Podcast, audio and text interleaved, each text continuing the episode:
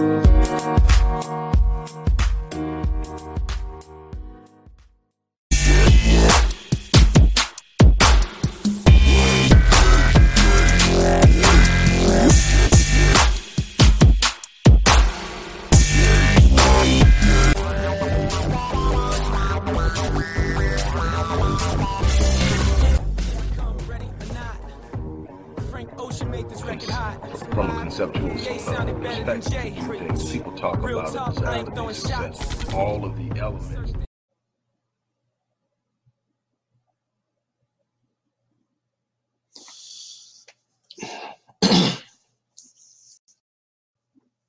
Hello, everybody. Dr. Rick Wallace dropping in on you. I hope that everybody is doing okay, all things considered. Uh, it's been a while since I've done a live stream, and that has been intentional. Uh, most of you know that I went through a pretty scary time a few weeks back. Uh, had uh, multiple heart attacks, two majors, about four minors leading up to the two majors. Had to have an emergency uh, surgical procedure done uh, to hopefully rectify uh, any future or minimize any future risk uh, definitely pushed me to a change in lifestyle, a change in focus, a new perspective, uh, but also a new lease on life, a new opportunity uh, to take on life from a more vivid and clear picture of what's important to me. Uh, I mean, the things at the extreme top haven't changed. Uh, my impo- my relationship with my wife and family have always been at the top, but how I approach that, how I approach the responsibility and the need to do the things I believe I should be doing as a father, as a husband, has definitely uh, evolved. Uh, I see things a lot more clear. The things uh, concerning my health is immensely more important to me now. Uh, not that it wasn't important, but it was pushed far enough down that it wasn't being handled and taken care of uh, at the level that it needed to be. And that definitely has changed. And so um, I needed some time to get that together. I needed some time to see how uh, the new prioritization of my life and what that looks like is to me, as well as just simply trying to adopt or adapt to what's going on with the coronavirus and the the the uh, semi quarantines and stay at home orders and shelter in place orders and all the other things that are taking place. Uh, the new economic strains and how that looks for businesses and so many other things. Um, and what I have uh, enjoyed probably most out of just being, you know, in a situation where I'm in a tight environment with my family. I wish all my family was here. All my immediate family was here. All the kids and their kids and everything. I wish that was the case, but it's not. You know, everybody's got lives and homes, and uh, they're doing everything they can to protect those lives and homes, and I understand that. But what I have been able to do is regain an appreciation for time, and I'm enjoying uh, the time that I'm having with my family. Don't get me wrong, it's a little crazy to be pressed up in the house with so many people because, you know, we don't have a small family. We have a blended family of 13 kids. Now, while eight of them, almost nine, we have one that's about to graduate high school, will be 18 in less than seven days, four days. Wow, three days. Wow. So we have, you know, another one that is technically entering into adulthood. I'm not real big on that 18 thing. I'm not really, really big on 21. Uh, things I know now, if I knew them when I was 21, things would be a lot different uh, in my life. But I'm grateful for where I'm at and what I've been able to do with what I've had. Uh, uh but being in this environment has uh, proven to be a blessing. It's been a challenge. Uh, to be limited in movement, and we keep our babies in the house, so they are literally stirred crazy. Uh, we keep them in the house. They don't they don't go anywhere. Uh, we have one adult uh, child in the house who has to work. Uh, he's an essential employee or super essential employee, and so he has to go out and come back in. And we go out only when it's time to get groceries, and we try to limit that. Uh, we're doing all the other precautions as far as keeping a hum- humidified home, steaming uh, whenever possible and definitely when we go out and come back in wearing masks all the things that we think we can do uh, to make things a little safer we're practicing those things. Uh, those who have followed me when i work when i was doing a few uh, videos know that i am still i was then and still am an advocate of being calm uh, not promoting fear not pushing a fear agenda, not sharing things that will raise the level of fear and panic. Why? Because panic doesn't normally end up with people making the right choices. It ends up with people making reactionary moves and instinctive moves that normally creates chaos. Panic always leads to chaos. It doesn't lead to the right decisions. There's a way to inform people and get them to do the things they need to do. Panic is not it panic normally leads to uh, disruption, and that's still my stance on that. But at the same time, like I say, my family and I are practicing um, restraint, self discipline. Uh, we are practicing uh, safety and health and we will continue to do so. Uh, I think that we're going to be looking at a new norm by the time this is over. I don't think we get back to what used to be because this was just too disruptive and too scary. Uh, and I'm going to leave that there for now because that's not why I'm here. But I just wanted to talk with you and kind of share with you the reason that I haven't been going. And to all of you who have been reaching out to me to check on me, thank you to those of you who have been concerned about the fact that I have not been doing videos, uh, thanks for checking in on me. Um, it, it, it, it was simply me taking the time I need to get my bearings, to see what it looks like with this new prioritized, uh, lot, you know, new prioritized uh, list of responsibilities and how I was going to let that play out. You know, how many videos can I do a day? What is going to be the schedule? How many clients can I take in a day? Uh, how many programs can I take and facilitate? Um, we're still going to be doing the, the 30 day challenge. We're now also doing a 90 day challenge, which is completely about health, holistic health 90 day challenge. It's something I started after my situation, and it's something that I'm going to teach and create for people who really want to take control of their health. Not just physically, I'm talking about mentally, emotionally, spiritually, and physically. And we're going to do that in a great way. I've also have connected with a couple of my buddies who are part of the financial world. And we're going to offer programs to people who want to take advantage of this situation instead of being consumed by it. Uh, and I don't mean take advantage of the situation by taking advantage of other people. I mean take advantage of the situation because it's going to create opportunities for people to redefine themselves. The job market will probably not be the same when we finish this. There are too many things going on that we're learning um, are possible that we've been consistently told weren't possible that now we're going to start to see become a necessity. It always happens. If you don't prepare for change, if you're not prepared for change, you cannot be in a position for growth. Change is a uh, absolute requisite for growth. Uh, those of you who are change averse are going to have to shift. You're going to have to shift paradigms. Uh, so those who have been checking in on me and wondering why that's why. But we're going to get back to our daily morning vi- inspirational videos. We're going to talk about different subjects that'll be assigned to days. So we're going to get back tomorrow. Be Money Monday.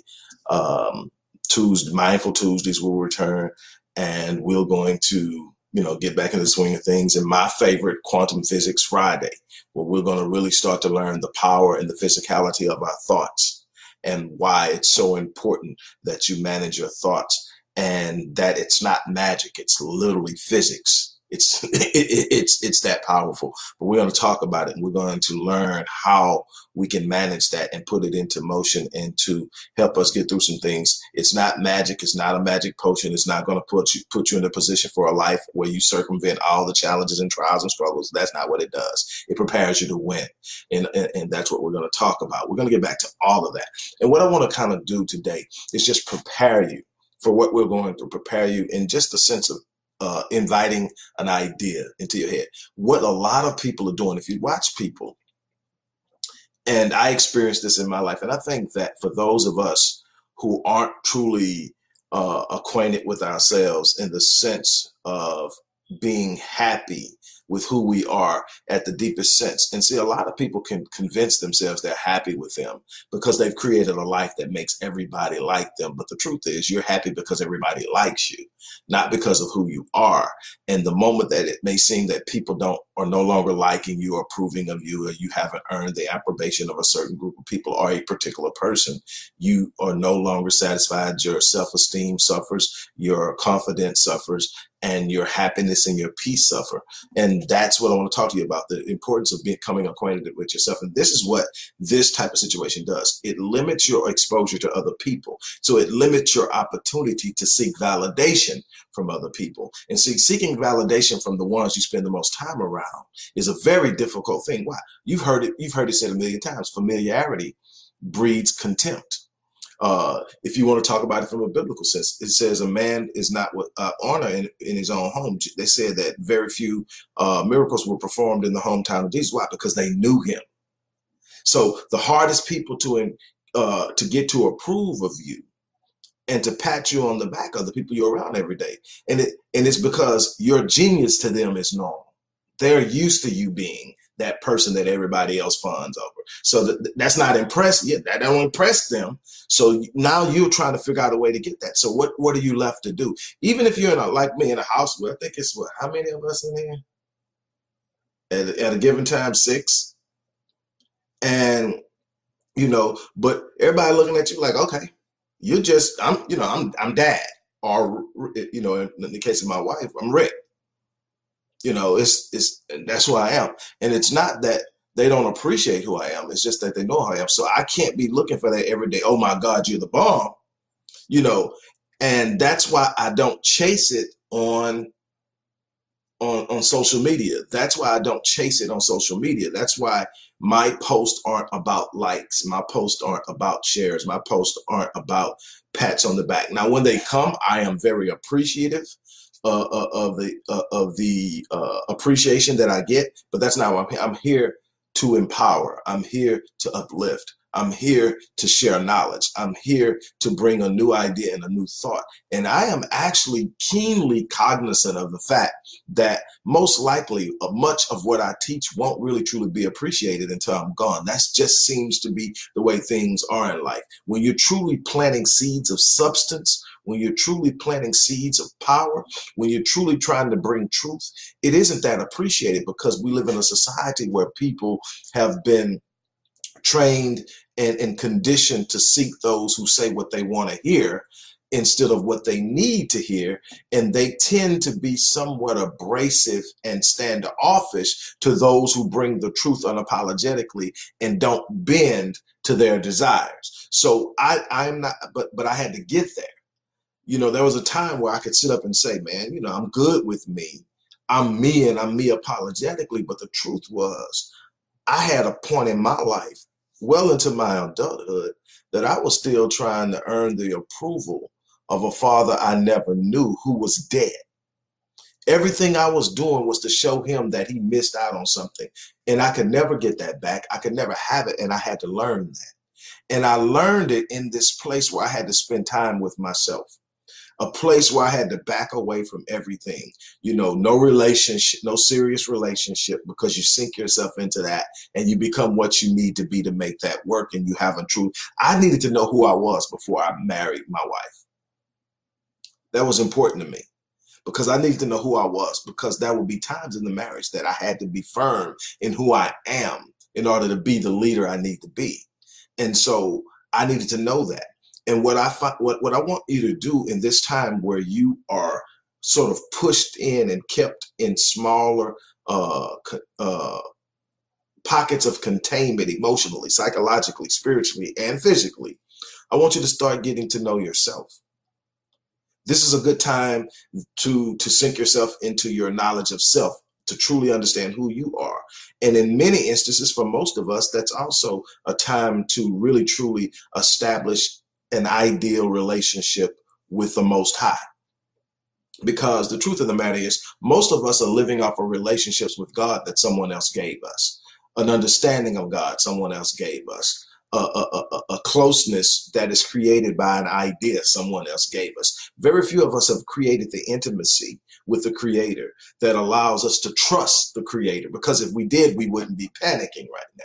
See, if we really truly had a, an understanding and a knowledge of, and then we truly had an understanding of who God is, the Most High, the creator of the universe, however you want to refer to God.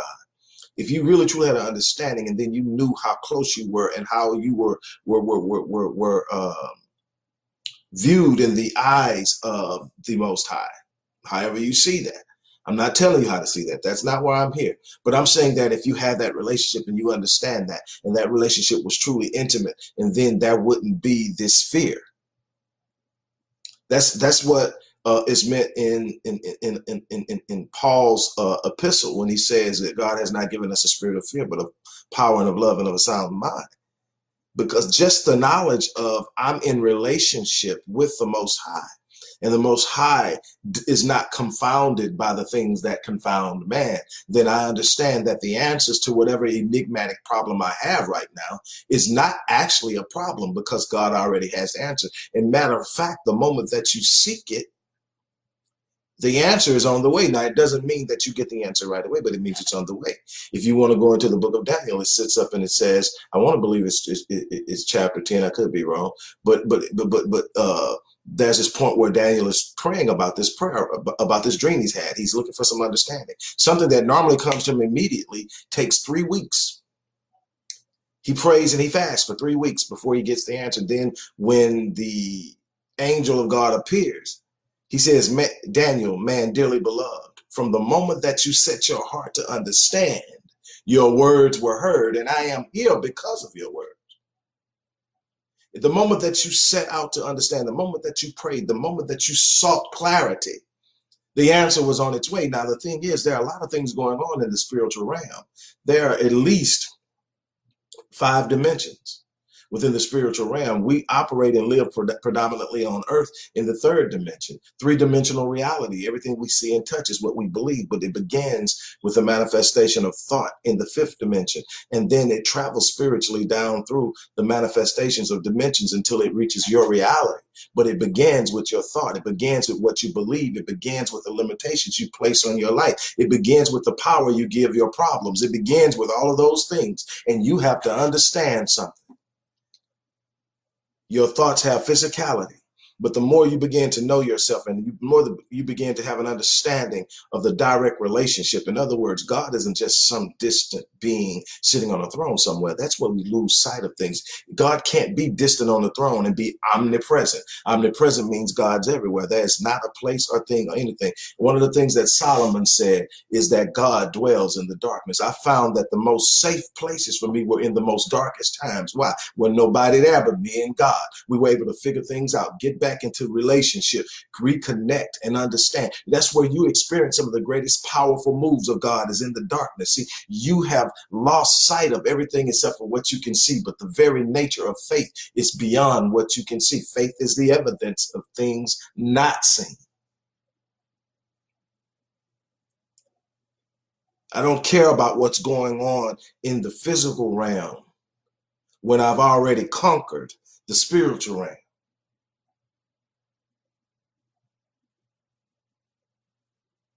What I want you to understand is you're built for whatever you're about to face, but you got to trust your design. You got to trust your purpose. You got to trust your relationship with God. Let me let, let me give you an example of why it's so important to have this intimate relationship with God. Again, I'm not telling you how to set up your faith because this thing really and truly needs to be a one on one thing with you and God.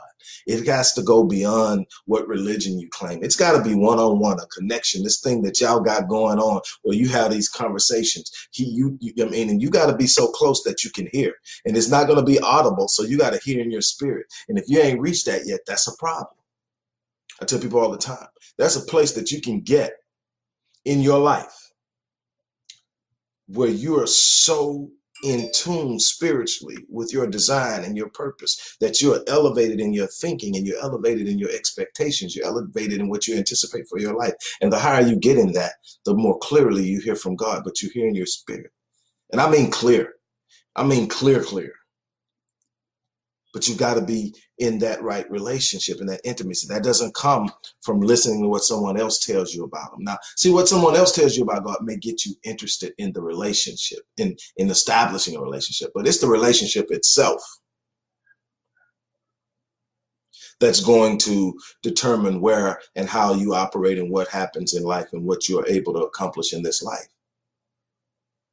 You've got to become acquainted with self. That that's something on the inside of you. I've told you, I've dealt with thousands of people over the course of my life in a professional capacity, one way or another, whether I've spoke, spoken at conferences, whether I've done one-on-one sessions, whether I wrote programs for them, whatever it is, I've done that. And what I can tell you is I have yet to meet a person who doesn't have a gift, a person that doesn't have a level of genius. I'm talking, I've worked with uh, kids with autism, adults with autism, kids and adults with Down syndrome, kids and adults with other learning disabilities, uh, people from impoverished areas, people from wealthy backgrounds. I've worked with them all, and I can tell you, I have yet to meet a person that when you sit back and you stop looking at what constructs that have been put around them, and you start to search them and look inside of them and observe them in the purity of their being, you find that there's a gift. That gift is a representation of their purpose and their power and that when they're able to connect with their purpose and their power all kind of unbelievable and, and, extraordinary things happen. It is when you are trying to fit into a box somebody else created for you that life gets small. It's when you're trying to live at a standard somebody else set for you that life gets tight it, it, it, when you start to understand that I was here for, I'm here for a purpose, that I was created and designed for a specific thing. That's why I often say this. I, I, I, I quoted this the other day. It's something I started a long time ago after a very intense encounter with God myself. I learned something and I've been sharing it ever since. You cannot ever pray yourself out of your purpose. You can't disqualify yourself from your purpose. Bad decisions will not allow you to escape your purpose. And what does that mean? That means that you can't pray to God at any given time and ask God to deliver you from the giants He designed and sent you to slay. He designed you and sent you to accomplish a specific thing. That's what the gifting is all about. There's something that nobody can do like you can do. There's a way that you do it that's so unique and different than it's ever been done before because you have a specific moment in time where you're going to stand there and plant your feet and perform your purpose. And that's what gives you a place. That's why you're here. For those of you who believe in salvation, that's why you don't get to leave after you become saved because you still have a purpose. Life isn't about coasting. Life isn't about just surviving. It's not just about existing. It's about living to the level of your design. It's about honoring the designer.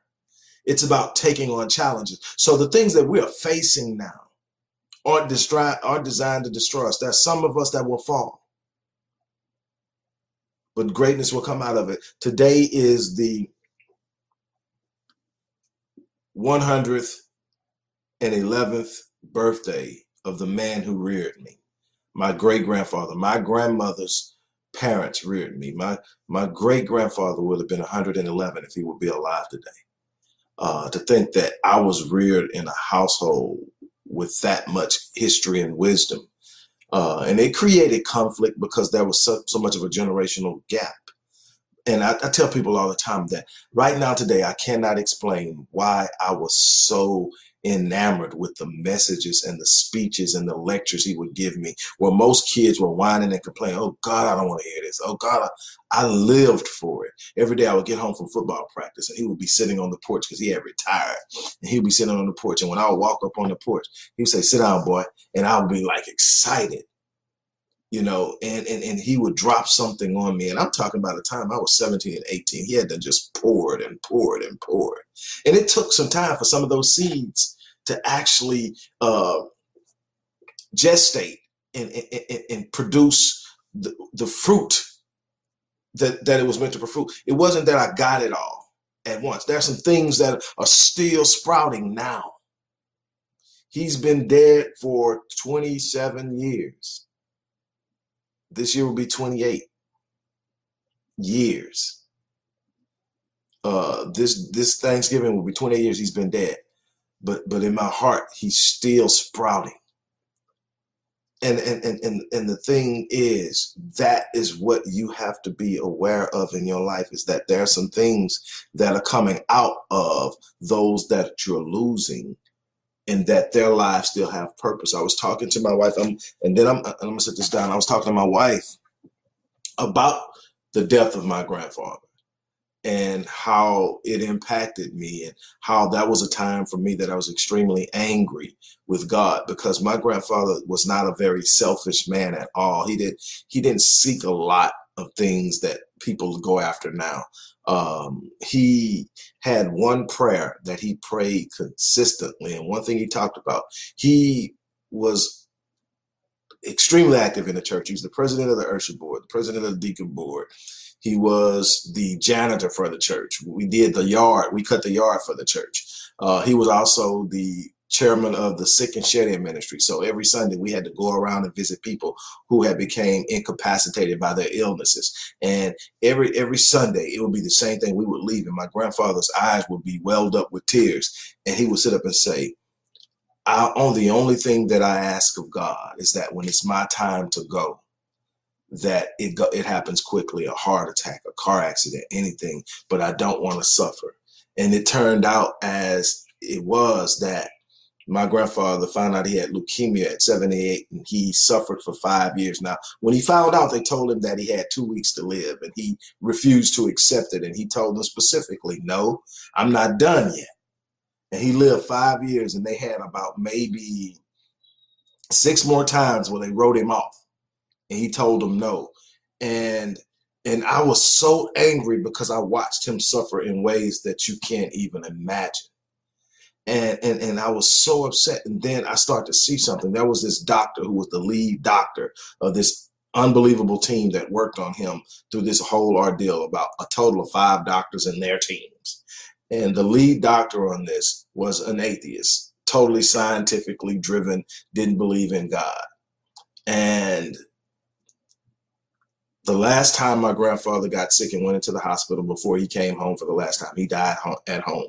Before he came home, he was at the hospital and the doctor pulled me out. And this is five years into the game of writing my father off. And this doctor said, he said, before I met your father, there was no way that anybody could get me to believe that there's a God. He said, I don't truly know this. Uh, I, I'm not claiming any religion. But I'm telling you, there's something that's a higher power than the science that I attend to. There's a God. There's something that tells me this man will not leave this earth until he decides he's ready to. And I can't explain it. And that was the purpose. I couldn't understand why God wouldn't answer the one prayer that my grandfather had. You know, I just don't want to suffer. Why why was that the one thing you couldn't give him? It was because somebody's life was going to be forever changed. And I don't know what that doctor did with that, but I know it changed me. And it made me see challenges in life different. You don't get to circumvent the challenges of life, but you do get to overcome them. You do get to conquer them. You do get to stand tall and say, I came, I saw, I conquered. You do get to look yourself in the million mirror and say, I'm built for this. I'm pushing through this. I will survive this. That's the thing. And so I'm going to leave you with this. We will get through this. We will come out better. We will come out stronger. We will come out wiser. I'm going to do everything I can to be a part of the solution, a part of the answer, a part of empowerment and elevation. But you have a responsibility to yourself. It's within you. You have to figure it out. On that note, I'm getting ready to get out of here. As I've always said in the past, live your life on full and you will die on E. On that note, I'm out of here.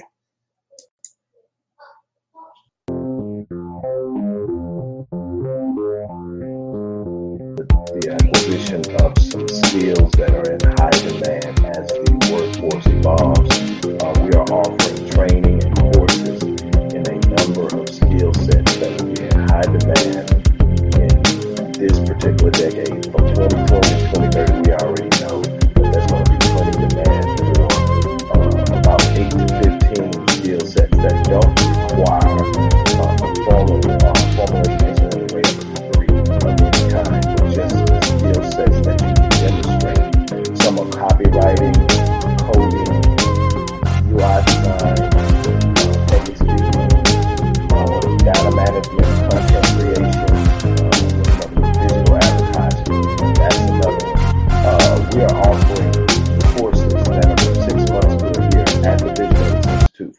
Here I come, ready or not.